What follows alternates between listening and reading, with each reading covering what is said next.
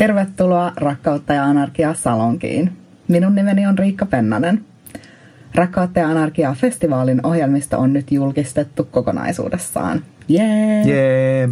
Koko ohjelmisto löytyy osoitteesta hif.fi. Tänään käymme ohjelmistoa läpi ärrättään taiteellisen johtajan Pekka Lanervan kanssa.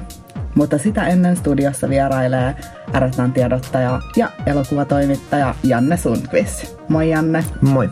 Miten menee? Tosi hyvin. Ota, mä teen Antti Holmat ja ryystän vähän kahvia. Antti Holma mainittu. Siis hirveän hyvin menee ihan mahtavaa, että on ohjelmisto julkistettu ja nyt kaikkien nähtävillä, mitä kaikkia elokuvia me teille tarjotaan. Tämä on aina semmoinen virstan pylväs festaria tehdessä ja seuraava on sitten pari viikon päästä, kun elokuvat nähdään valkokankalta. Se on kyllä aina jotenkin tosi kiinnostavaa tässä vaiheessa odottaa, että pääsee näkemään, että mitkä elokuvat tulee nousemaan ja mitkä elokuvat on niitä, mistä ihmiset tulee puhumaan. Kyllä. Mitkä on niitä leffoja, mistä some kohisee. Mitä Joo, elokuvaa... ko- kohinaa odotetaan. Kyllä, kohinaa kiitos. Ja tosiaan kohista voi muun muassa hashtagillä rakkautta ja anarkiaa. Mutta mitä elokuvaa sä Janne odotat eniten? Mä odotan oikeastaan eniten meidän Arreta Gaala-elokuvaa, Selin Shiamman nuoren naisen muotokuva. Mä näin siitä vähän matkaa alkua Kannin elokuvajuhlilla ennen kuin mun piti rientää lentokentälle ko- kotimatkaa varten. Mutta se vähän mitä mä näin oli upeilta kuviltaan ja sen tarinan lumoavuudeltaan niin mukaansa tempaavaa, ettei olisi tehnyt mieli lähteä sieltä teatterista ollenkaan. Se on kyllä todella poikkeuksellinen elokuva ja odotan itsekin, että pääsen katsomaan sen festarilla Valkokankaalta ja uskon, että on elokuva, jonka tulee katsoa vielä monta monta kertaa tulevaisuudestakin. Ja Ärtähän esittää 11 festivaalin päivän aikana noin 160 pitkää elokuvaa ja noin 190 lyhyttä elokuvaa. Meillä on käytössä 13 leffateatteria ja noin 20 elokuvasalia – pääteatterina toimii tuttuun tapaan Biorex. Ja meillä on myös käytössä uusia leffateattereita tänä vuonna. Joo, tänä vuonna uusina teattereina on Kino Regina. Käydään Itäkeskuksessa vierailemassa Finkino Itiksessä ja sitten paljon... Itä Represent.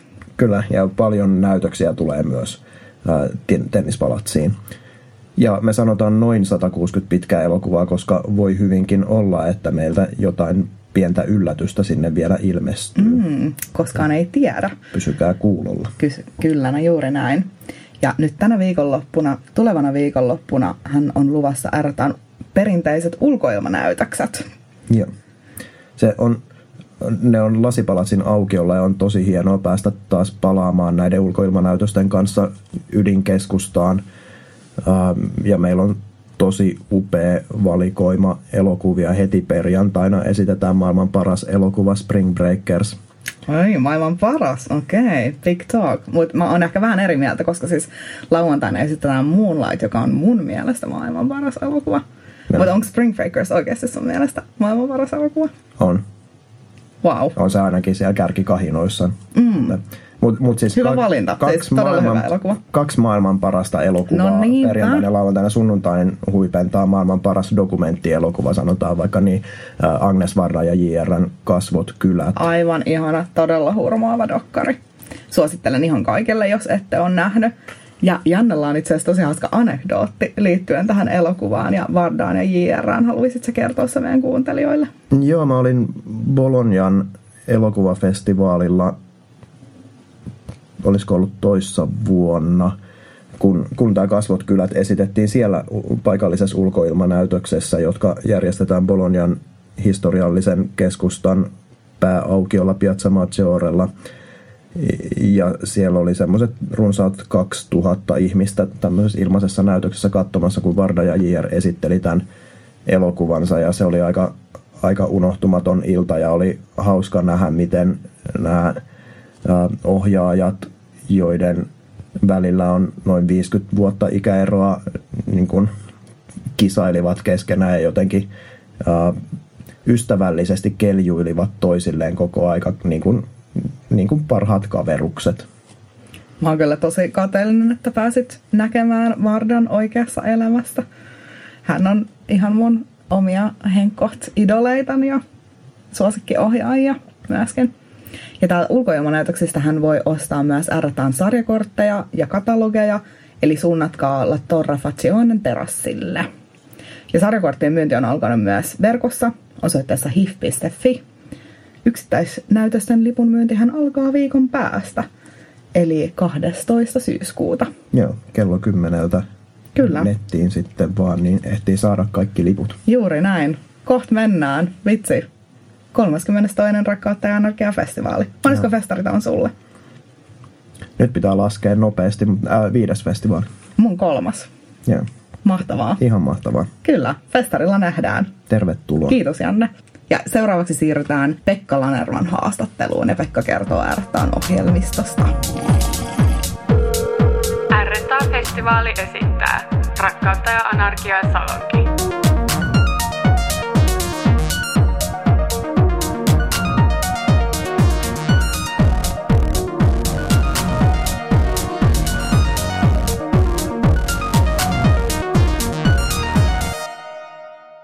Tänään pureudumme Rakkautta ja anarkiaa festivaalin ohjelmistoon ääretään taiteellisen johtajan Pekka Lanervan kanssa. Tervetuloa Pekka. Kiitos. Kaksi viikkoa festivaaliin. Mikä fiilis? No nyt on oikeastaan aika hyvä fiilis, siis kuitenkin kaikki materiaalit on jo hyvällä mallilla ja, ja tota, osa ulkona jo painosta, niin, niin nyt tiedetään tarkkaan, missä mennään. Ja, ja tota, leffan festivaalin kokonaisuus on kanssa saatu hyvin hahmotettu, että siis katalogista ja meidän nettisivuilta löytää sitten erilaiset teemasarjat ja tällaiset, että, että se on kuitenkin aika iso osa tota, valmistelutyötä, että me oikeasti kanssa muotoillaan se kokonaisuus jollain tapaa helpommin hallittavaksi, koska kuitenkin puhutaan 160 pitkästä elokuvasta ja lähes 200 lyhyestä, niin, niin se on hyvin vaikea kokonaisuus hahmottaa. Ja sitten mä oon myöskin usein katselu muiden festivaalien tapaa tehdä ohjelmia, niin ne ei välttämättä aina ole sellaisia, että kauheasti edes helpottaa siinä, siinä hahmottamistyössä. Me koitetaan nyt erilaisia, että meillä on joko maan, maan ö, kautta katsotaan sitä, että miten elokuvat ryhmitellään, kuten amerikkalaiset indie-elokuvat, tai sitten meillä on jotain temaattisia sarjoja. Ja koitetaan sitten tasapainoilla sen, sen välillä, että kumpia, kummat olisi niin selkeämpiä katsojaa varten. Niin, nettisivultahan just löytyy näitä eri työkaluja, että voi just hakea maan kautta tai eri teeman kautta. Tai, ja sitten meillä on erilaisia asiasanoja myöskin. Joo, ja se toivottavasti helpottaa sitten aika paljon siinä vielä lisäksi, koska jokaiselle leffalle ei tietenkään kauhean tarkkaan voi laittaa jotain, jotain niin kuin, tietyn teeman alle, kun se taas sopisi paremmin jonnekin muualle, mutta sitten taas siinä on olennaisia seikkoja, jotka voisi sitten herättää jonkun mielenkiintoa ja se ei sitten saa hautautua myöskään sinne vähän erikoiseen sarjaan. Mm. No tässä on just tämä, kun on ne 160 pitkää ja 190 lyhyttä elokuvaa, niin se tuo omat haasteensa. Kyllä. Mutta lähdetäänkö liikkeelle noista gaala-elokuvista? Minkälaisia elokuvia ääretään gaaloissa nähdään tänä vuonna? No saatiin homma aika hienosti kasaan, eli siellä on, siellä on kyllä ihan nyt erityisen omakohtaisia suosikkielokuvia. Eli me avataan, avataan brittiläisellä Blinded by the Light-elokuvalta, jonka ohjaaja on Kurinder Chandra – ja elokuvafestarin päättää sitten Terence Malikin todella pitkään odotettu hieno, hieno A Hidden Life-elokuva, joka nyt nähtiin viimeksi eh, maailman ensiltä Cannesin festivaalilla. Kotimaisista leffoista kärkeen on nostettu Marian paratiisit, Saida Väriruutin uusi elokuva, tällä kertaa Epokki, todella hieno, hieno duuni.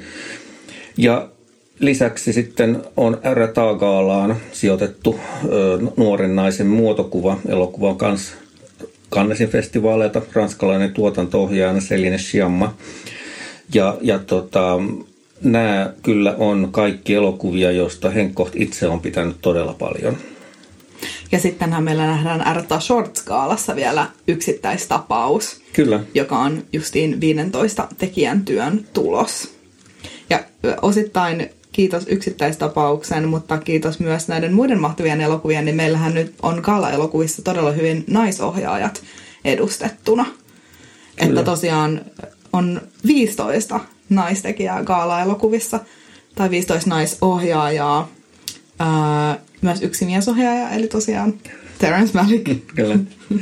Ja mä sanoisin, että tähän ei mitenkään harkitusti yritetty hakea nimenomaan tämmöistä rakennetta. Että niin kuin meidän festivaalilla aikaisemminkin, meillä on aina ollut naisohjaajat erittäin hyvin esillä. Ja nyt sattumalta oli vaan tilanne levityskentällä sellainen, että juuri tämmöiset elokuvat sattuivat kohdalle ja, ja tota, olivat otollisesti saatavina meille, niin totta kai, totta kai tehtiin. Se ei tietenkään tarkoita sitä, että, että tällä tapaa sanottaisiin yhtään mitään siitä, mikä on naistekijöiden asema yleisesti elokuvakentällä. Tämä on onnellinen sattuma ja on, on hauska tehdä näin, mutta kuitenkin tosi seikkahan on se, että kaikista elokuvista, mitä mekin on tässä festivaalia valmistellessa kartotettu, niin niistä vaan noin 20 ihan korkeintaan 30 prosenttia on, on naisohjaajien elokuva, elokuvia, joka johtuu pääasiassa siitä, että niitä pääsee tuotantoon vaan yksinkertaisesti paljon vähemmän kuin mitä miesohjaajien, että kentällä on edelleen paljon työtä tehtävänä. Joo, toi on tosi hyvä pointti. Mitä teemoja ja maita festivaaliohjelmistossa nousee tänä vuonna? No tässä on pari teemaa, joka nousi hämmästyttävän helposti, koska molempien suhteen on, on todella poikkeuksellisen hieno elokuvavuosi. Eli me on seurattu latinalaisen Amerikan elokuvaa ihan 90-luvusta asti. Ja nyt tänä vuonna kyllä oli suoraan sanoen runsauden pulaa ja, ja myöskin mm, elokuvien laatu on todella korkea, mutta ne on myös hyvin toisestaan poikkeavia, hyvin erilaisia elokuvia ja siellä, sieltä niin on, on vaikea valita mitään harvoja suosikkeja, että siellä on toisaalta elokuvia, jotka on selvästi lähtenyt liikkeelle yhteiskuntakritiikkina, huomioina poliittisesta ympäristöstä, yhteiskunnasta. Ja toisaalta sitten taas semmoista ehkä vähän perinteisempää draamakerrontaa, mutta jos mä nyt lähtisin mainitsemaan tästä jotain erityisiä suosikkeja, niin kyllä, kyllä äh, elokuva Bakurau, joka on jo Suomessakin vähän, vähän tota saanut huomiota, niin, niin nousee, nousee kaikkein edustavimmaksi siinä. Se on brasilialainen elokuva. Ohjaajat on Kleber Mendoza Filho ja Julian Dornelles – Mendoza Vilho on jo pitkään ohjaajata on seurattu, todella kiinnostava. Ja tämä hänen elokuvansa on aikamoinen poikkeama siitä, mitä on totuttu häneltä näkemään. Tämä on eräänlainen science fiction hybridi, jos, joka, josta ei kyllä puutu niin mustaa huumoria ja groteskin sävyjä. Ja sitten taas ehkä vähän, vähän semmoinen perinteisempään latinalais-amerikan elokuvaan menee Alejandro Landesin elokuva Monos. Hän on sitten taas työskennellyt pääasiassa Argentiinassa ja Kolumbiassa. Ja, ja tämä sijoittuu johonkin tämmöiseen aika epämääräiseen viidakkoalueeseen, ei, ei maata eikä, eikä ajankohtaa kausti täsmennetä. Kyseessä on joukko nuoria sissi sissejä, jotka ovat leirillä ja ovat saaneet tehtäväkseen pysyä poissa taistelualueelta, koska ovat selvästi kokemattomia, aika vihreitä tässä hommassa juuri varmaan lähteneet mukaan. Mutta toisaalta he saavat sitten vahtia, vahtia sissien ottamaan länsimaista panttivankia naista, joka on, on heillä sitten ollut jo pitkään vankina. Ja tämä alkaa kehittyä sitten erittäin, erittäin mielenkiintoiseen suuntaan. Selvästi löytyy leffasta sävyjä tyyliin Kärpästen herra ja Koppolan ilmestyskirja nyt. Samanlaisia sotafiiliksiä tulee kyllä, kyllä tästä tilanteesta, missä he ovat kaukana sotakentiltä, varsinaisella taistelukentiltä, mutta kuitenkin selkeän uhan alla. Todella hieno, hieno ja voimakas leffa vielä tähän yhteiskunnalliseen sarjaan liittyy äh, Gabriel Mascaron Divine Love-elokuva myöskin se Brasiliasta ja se taas on äh, skifi-kuvitelma, joka on selvästi saanut vaikutteensa Brasilian nykytilanteesta, eli kristillisen oikeiston noususta, joka nyt sitten lopulta johti äh, äskettäin Bolsonaron vaalivoittoon. Ja selvästi on sellainen asia, jossa, jossa kulttuurialan ihmiset ja, ja intellektuaalit tuntevat olonsa erittäin, erittäin tuota uhatuksi. Ja se käy kyllä hienosti ilmi tästä, tästä tulevaisuuskuvitelmasta.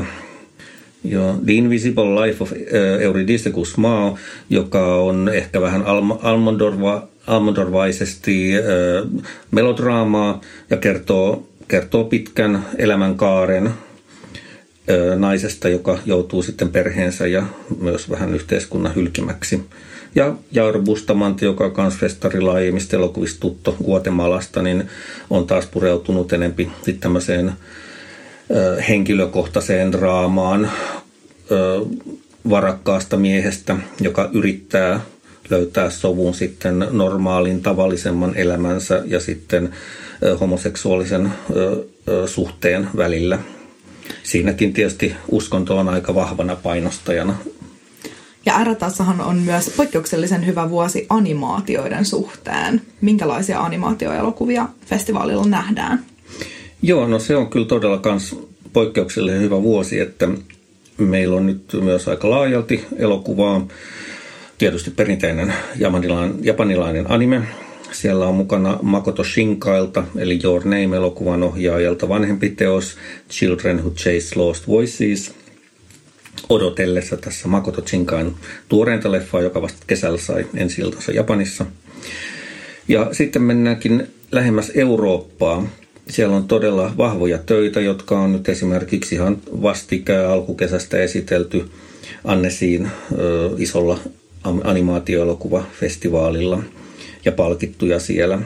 Yksi tärkeimmistä on ranskalais-belgialainen Denis Dawn elokuva Funan. Denis Dawn itse ö, sukujuuriltaan Kambodžasta ja hänen perheensä pakeni sieltä Punakmerien tultua valtaan. Ja tästä, tari, tästä perheen tarinasta tämä animaatio on, on muokattu.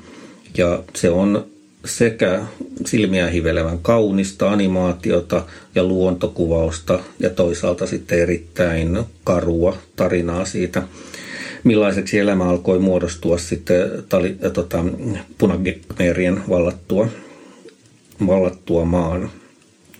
Muita on jänniä, jänniä löytöjä oli varsin yllättävä unkarilainen animaatio Ruben Brandt Collector, josta en kyllä todella arvanut yhtään, mitä, mitä tuun näkemään, kun menin katsomaan. Eli se on, se on jonkinlainen tinttimäinen seikkailutarina psykoanalyytikosta Ruben Brandtista, joka, joka myös on taiteen keräilijä ja koska haluaa sitten kaikki kuuluisimmat työt, niin nehän täytyy sitten varastaa. Eli tässä on tämmöinen veijari, veijari-komedia puoli mukana myös ja aivan ällistyttävän hienoa ja vauhdikasta animaatio todella koko elokuva täynnä.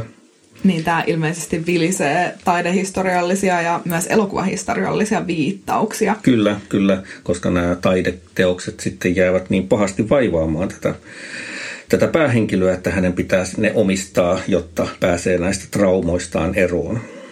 Ja toinen animaatio, jossa on myös paljon elokuvahistoriallisia viittauksia, on Buñuel in the Labyrinth of the Turtles. Kyllä tämä elokuva on, on todella jännä. Salvador Simon, espanjalaisen tekijän työ, ja, ja tota, hän on kiinnostunut Buñuelin tarinasta, Buñuelin henkilöhistoriasta. Eli hän kuvaa Buñuelin elämästä semmoista jaksoa, jolloin hän oli kulta-ajan jälkeen, kulta-aikaelokuvan jälkeen – jossain määrin jo erkaantunut Salvador Daliin kumppaninsa, elokuvakumppaninsa kanssa eroon ja etsi vähän sitten sellaista uutta, uutta suuntaa töilleen ja lopulta ystävän kautta päätyy lähtemään erittäin syrjäiselle maaseudun alueelle, jossa ihmiset elävät melkein samanlaista elämää kuin varmaan ovat keskiajasta asti eläneet. Ja siellä hän kuvasi sitten lopulta elokuvan Las Hurdas, joka on tämmöinen mm, noin puolituntinen, alle puolituntinen dokumenttiteos. Ihan näitä Bunuelin tärkeitä töitä. Ja tämä animaatio todellakin kuvittaa tämän, tämän matkan ja kuvaukset ja, ja antaa kyllä aivan mainiota taustatietoa sekä Bunuelista henkilönä ja, ja myöskin näistä kuvausolosuhteista ja myöskin keinoista, mitä sitten Bunuel joka ei kauhean puhdasoppinut dokumentaristi ollut, niin sitten päätyi käyttämään kuvauksissaan. Mitäs aasialainen elokuva, miten se on edustettuna festivaalilla? Asialla on tietysti meillä aina, aina sydäntä lähellä, koska se on se oikeastaan se alue, millä RTA-festivaali silloin 90-luvulla, 90-luvun alussa tuli erityisesti tunnetuksi. Tietysti vuosikymmentenkin mittaan tässä on sitten nähnyt aika, aika monenlaista kehitystä elokuvassa välillä oikein innostavaa, välillä vähän sitten pettymystä, että siellä on kuitenkin valtavia mullistuksia. 90-luvulla nostettiin esiin tosi monia nuoria japanilaisia tekijöitä. Nyt Japanissa varmaan aika paljon taloussyistä ja ehkä teatterien, teatterien levitys asioista riippuen, niin nuoren polven tekijät ovat aika pahassa ahdingossa ja sieltä tulee aika silleen harvoin, harvoin elokuvia enää ja niissä ei selvästikään ole kovinkaan pystytty saamaan kovinkaan hyviä budjetteja.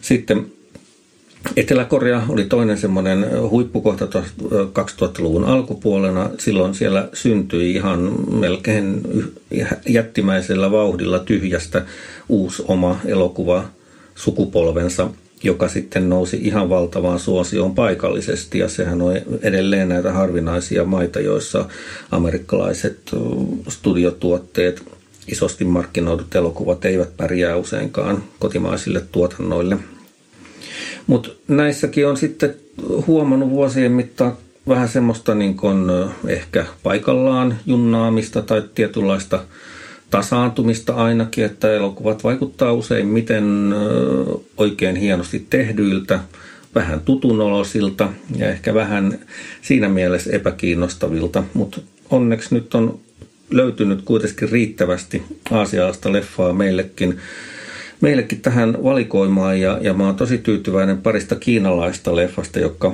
onnistuttiin saamaan. Mitäs nämä elokuvat on? Siellä on esimerkiksi uh, uuden ohjaajan nimen Yao Janin uh, The Wild Goose Lake, joka on kiinalainen rikoselokuva, josta ei kyllä puutu myöskään mustaa huumoria ja erittäin hienosti käytettyjä genre viittauksia, genrelainauksia. Se on käytännössä yhden haavoittuneen gangsterin pakomatka läpi, läpi alamaailman ja, ja tota, köyhimpien kaupungin osien. Se on todella kuvallisestikin aivan, aivan huikeaa nähtävää. Ja stillikuvat näyttää ihan todella hienoilta. Joo, se kyllä on todella merkki siitä, että nyt on, nyt on uusi hieno nimi taas tekemässä.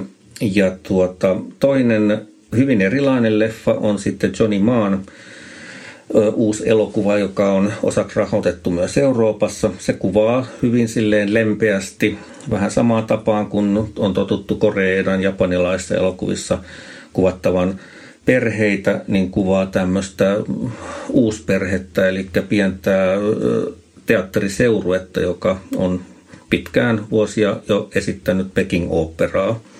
Ja se on aika tämmöinen haikea kunnianosoitus taidemuodolle, joka selvästikin on sitten jo katoamassa. Sekä esiintyjät ovat vähän vanhenevaa polvea ja nuorten houkutteleminen alalle on todella vaikeaa. Siinä nähdään useita, useita ö, henkilöitä, joilla on sitten kaiken näköistä sivubisnestä, kun tuolla Peking Operalla ei kauheasti rahoihin pääse, pääse kiinni. Ja sitten taas toisaalta myöskin yleisö on aika lailla vanhainkoti porukkaa koko koko yleisö. Et se on sympaattinen, surumielinen, sydämellinen tarina. Sitten voidaan hypätä Taivaniin, joka tietysti on, on kiinalainen kulttuurialue, mutta poliittisesti haluaa pysyä hyvinkin kaukana. Sieltä on tullut todella hämmentävä elokuva Nina Wu. Josta joka, on jo paljon puhuttu. Joo, se, se nosti jo heti laineita tuolla Cannesin festivaalilla, varsinkin kun herra Tarantino purjehti aika näyttävästi yhteen näytökseen, niin, niin tietysti heti se nousi monienkin listoilla korkealle, että mitäs kiinnostavaa hän oli menossa tsekkaamaan. Uusi ohjaaja, muutamia töitä tehnyt, Midi Z, ja, ja tarina on käsikirjoitettu yhdessä pääosaa esittävän naisnäyttelijän kanssa. Se kuulemma perustuu hänen omiin kokemuksiinsa Taivanin ja Aasian elokuvaelämässä. Ja se on aika karua katsottavaa ja siinä ö, hän esittää tämmöistä nuorta näyttelijän alkua, joka epätoivoisestikin välillä kamppailee sekä uusien elokuvaroolien mahdollista saamisesta, päätyen kyllä useimmiten sitten saippua mainoksiin, ja sitten myöskin oman vähän, vähän rakoilevan psyykensä kanssa. Tietysti nämä paineet alkaa olla aika rajuja. Koreasta me mennään hyvin tutulla linjalla. Siellä meidän vanha suosikki Hong Sang-soo, joka tekee hyvin omaperäistä, omalinjaista arthouse-elokuvaa. Hänen uusinsa Hotel by the River on varmasti sellainen, joka taas kyllä miellyttää Hong Sang-soo-faneja, joita on, on ollut ilo seurata, että on tullut vuodesta vuoteen aina vain enemmän meidän festivaalille, koska tässä on kumminkin tekijä, joka, jolla on selvästi oma äänensä. Mainitsemme jo Terence Malikin ja R-taan tämänvuotisen päätöselokuvan A Hidden Life, mutta mi- mitäs muut R-taa suosikkiohjaajat? Nähdäänkö heiltä teoksia? No kyllä, kyllä siellä tietysti aina seurataan mahdollisimman tarkkaan sellaisia ohjaajia, jotka, joista on, on pidetty ja jos he elokuvansa vaan sitten edelleen on, on samaa tasoa kuin ennenkin, niin kyllä ehdottomasti. Ja, ja tänä vuonna onneksi Claire Deniltä, joka on ohjaaja, jota me on seurattu ehkä yksi niitä kaikkein pisimpään, että ihan ensimmäisistä festivaalivuosista alkaen ja alkaen Kledenin ensimmäisestä pitkästä elokuvasta on, on pyritty näyttää kaikki hänen elokuvansa. Ja tämä uusin High Life on kyllä sellainen ö, muutos hänen urallaan, että, että sitä en ihmettele, että monet meiltä on jo kyselleetkin, että kai se nähdään. Se on samalla tapaa tinkimätön, erittäin raju näkemys maailmasta, mutta tällä hetkellä loikataan science fictionin puolelle, eli nyt ollaan avaruusmatkalla. Ja tuotanto on poikkeuksellisen suuri. Siinä on, siinä on käytetty kuitenkin selkeästi huomattavasti erikoisefektejä ja sitten myöskin elokuvaa tähdittää Pattinson, joka on, on kuitenkin täältä isoja nimiä elokuvamaailmassa, eli siinä on, siinä on ensimmäistä kertaa tämmöinen vähän suurempi tuotanto, ja minkä voi ilolla todella on aina se, että, että ei hän kyllä ole yhtään tinkinyt sitten näkemyksestään siitä huolimatta.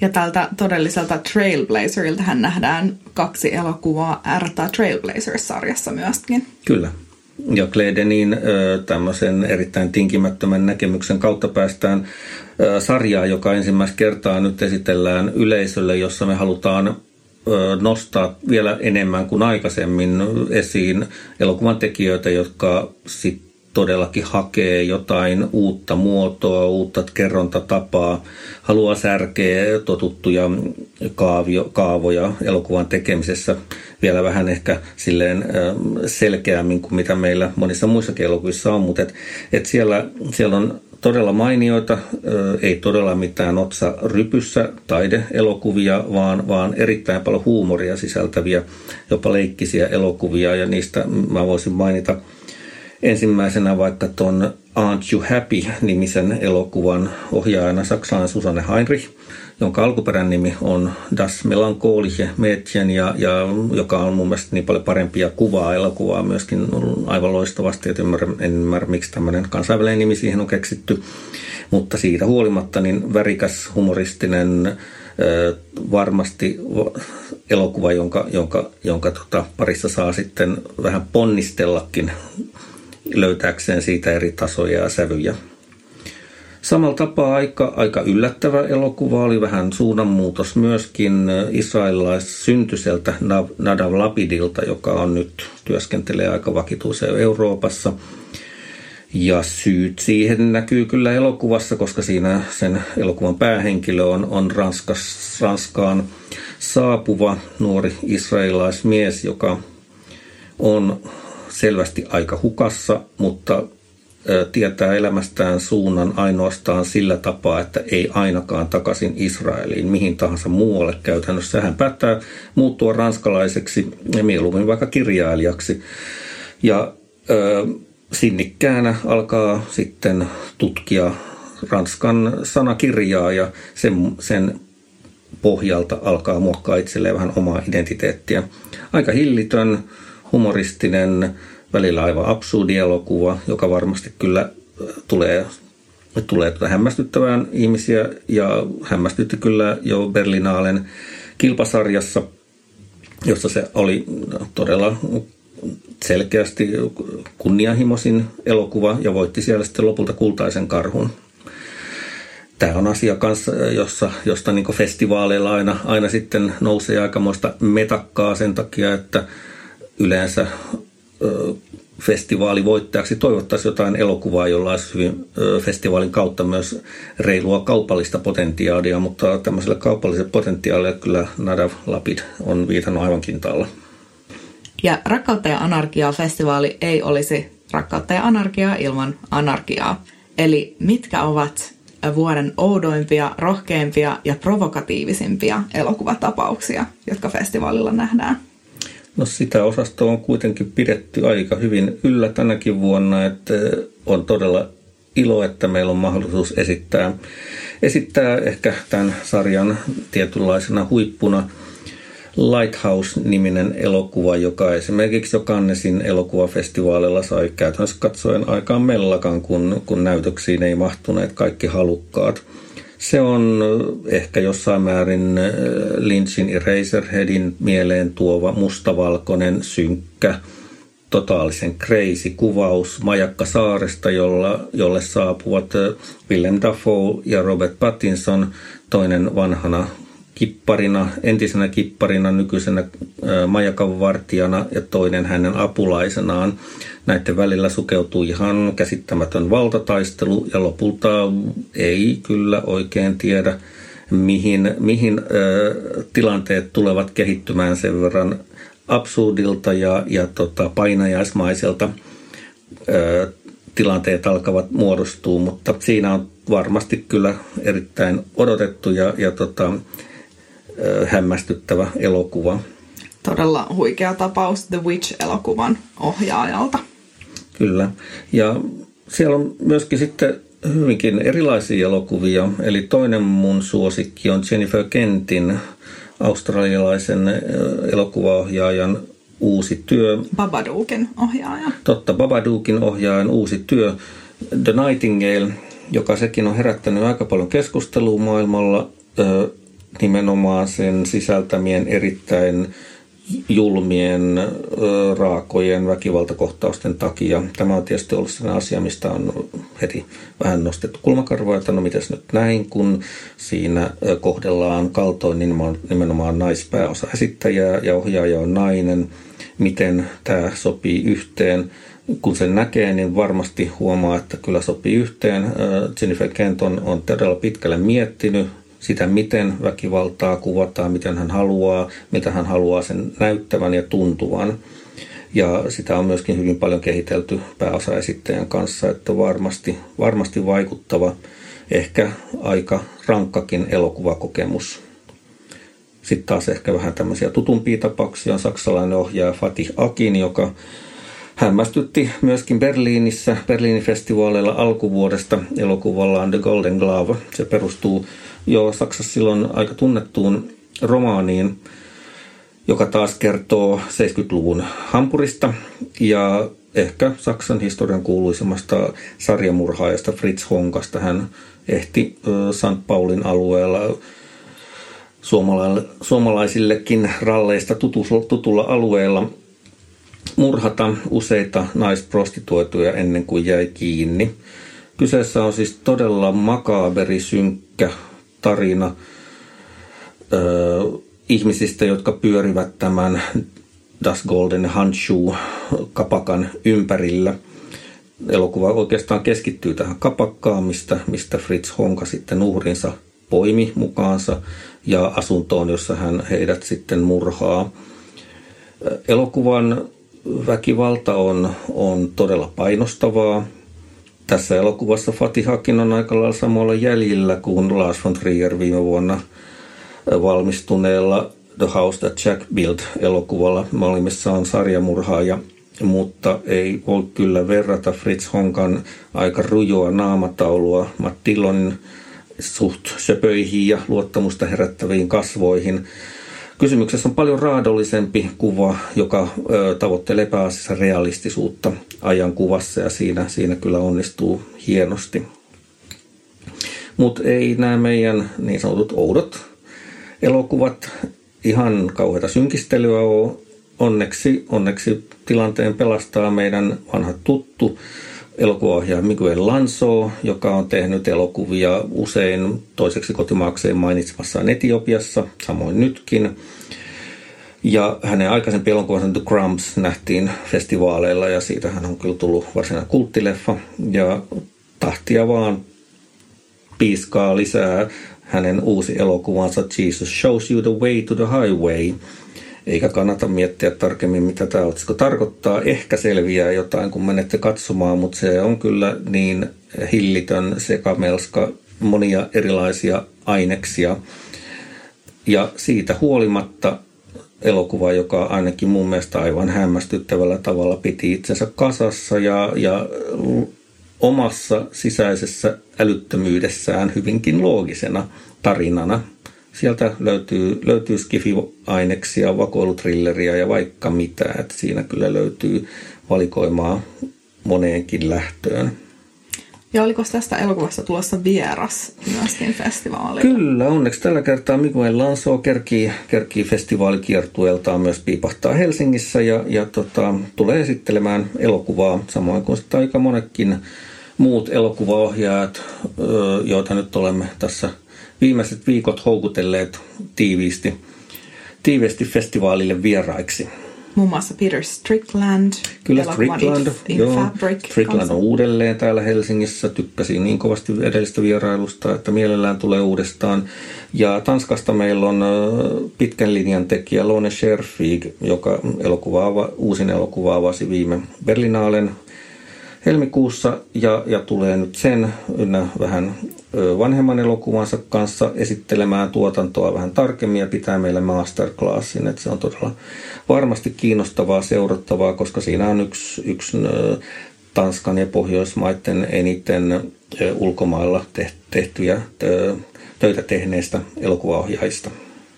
Ja pakko ainakin itse mainita myös Sven Markart, eli Berghain, Berliinin Berghain-klubin ikoninen bouncer, joka Kyllä. saapuu esittelemään elokuvan Beauty and Decay. Sven Markand on siis tämän elokuvan Beauty and Decay päähenkilö, ja, ja se seuraa pääasiassa hänen uraansa ja myöskin hänen, hänen tota, valokuvaa, valokuvaama, valokuvaamiansa ystäviä, koska hänellä oli erittäin laaja, laaja ystäväpiiri, joka sitten oikeastaan vähän sattui sattumoisin sai hänet innostumaan valokuvauksesta ja muotokuvauksesta.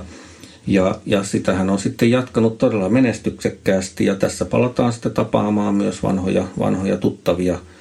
Rakkautta ja anarkia Salonkin podcastin loppupuolella on ollut luvassa usein esimerkiksi ohjelmistotärppejä tai ohjelmistopaljastuksia. Nyt koko ohjelmisto on julki, mutta Pekka on kuitenkin luvannut poimia muutaman elokuvan ärrättään ohjelmistosta, jotka on sellaisia timantteja, joita et missään nimessä halua missata.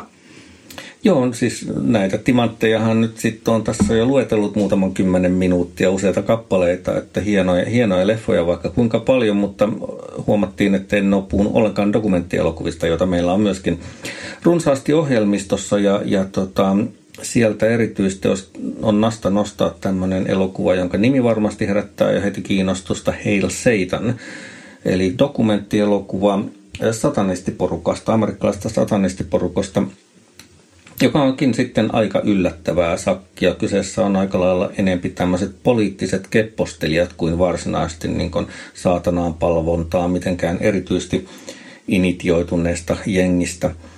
Se on hyökkäys Amerikan ö, poliittisen, kristillisen ö, nykyvirtauksen kimppuun.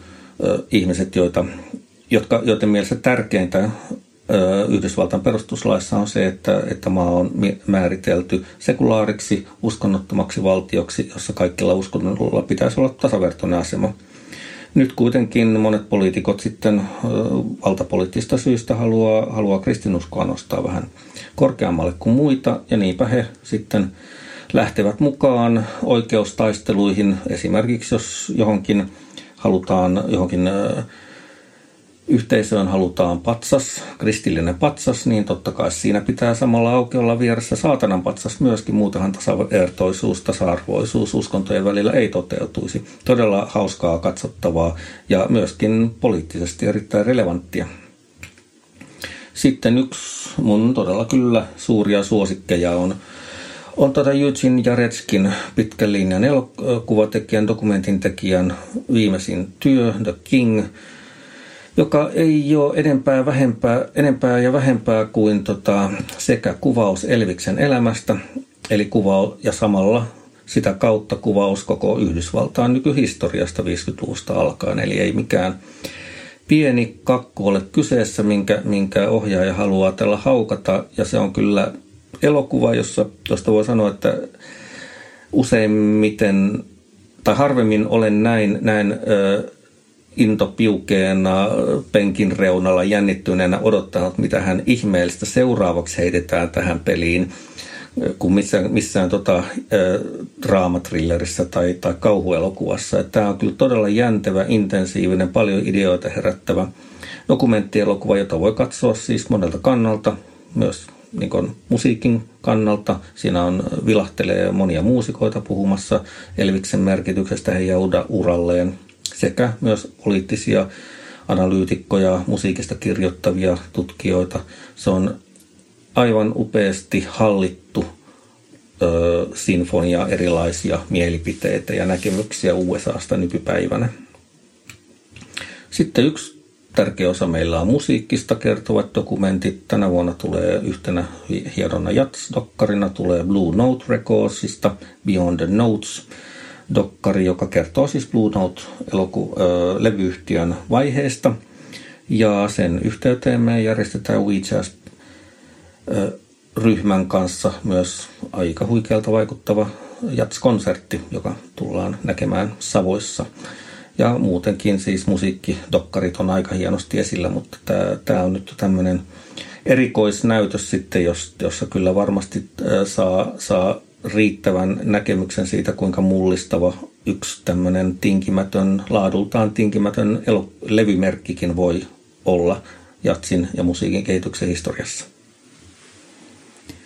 Ensi viikolla keskustelemme taiteesta ja aktivismista. Mikä rooli elokuvalla voi olla esimerkiksi taistelussa ilmastonmuutosta vastaan?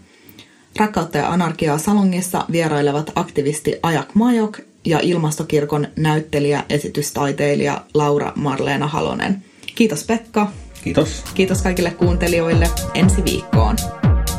R-Festivaali esittää Rakkautta ja anarkiaa Salonki.